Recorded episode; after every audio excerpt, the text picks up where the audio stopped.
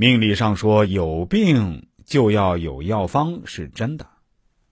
什么叫有病有药方呢？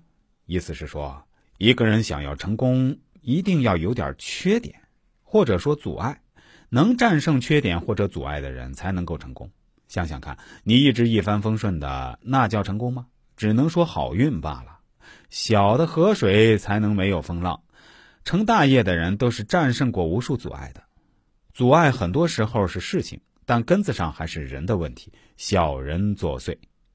命理上说的病，其实也就是我们听到命师提到的小人。命就在那里，小人该来的来，该去的去。小人是个类象，通俗解释，也就是小人是一类。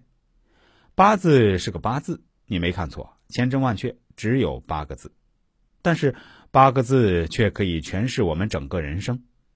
我所学的传承里，把八字的每个字都看成一类类活生生的人，比如父亲。母亲、兄弟、妻子、女人、丈夫、孩子、同学、领导、同事等等，一个字可以代表太多太多。前面我说过，小人在命理上是病，是阻碍。比如我还有前文说的那个女孩，我们命运中的小人都是比劫、比肩和劫财这类。那么生活中具体体现就是，朋友很多，真心的少，热心对人反遭伤害。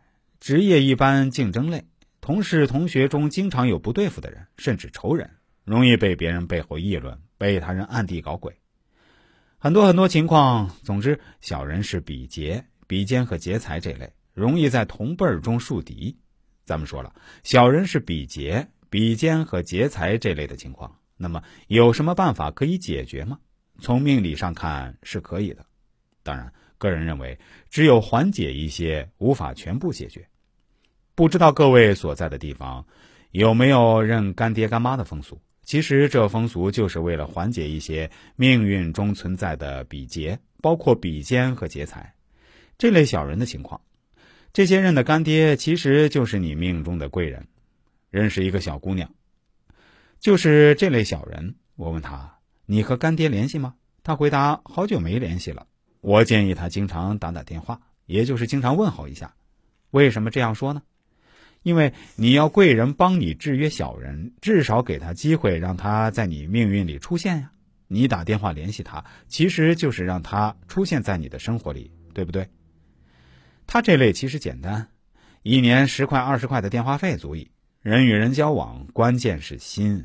我们如何对待别人，别人就如何对待我们啊，小人除外啊。还有的需要经常联系一下，具体问题具体分析，不能一概而论。我还得强调下，这些我个人认为只能缓解一些，也不用太过片面。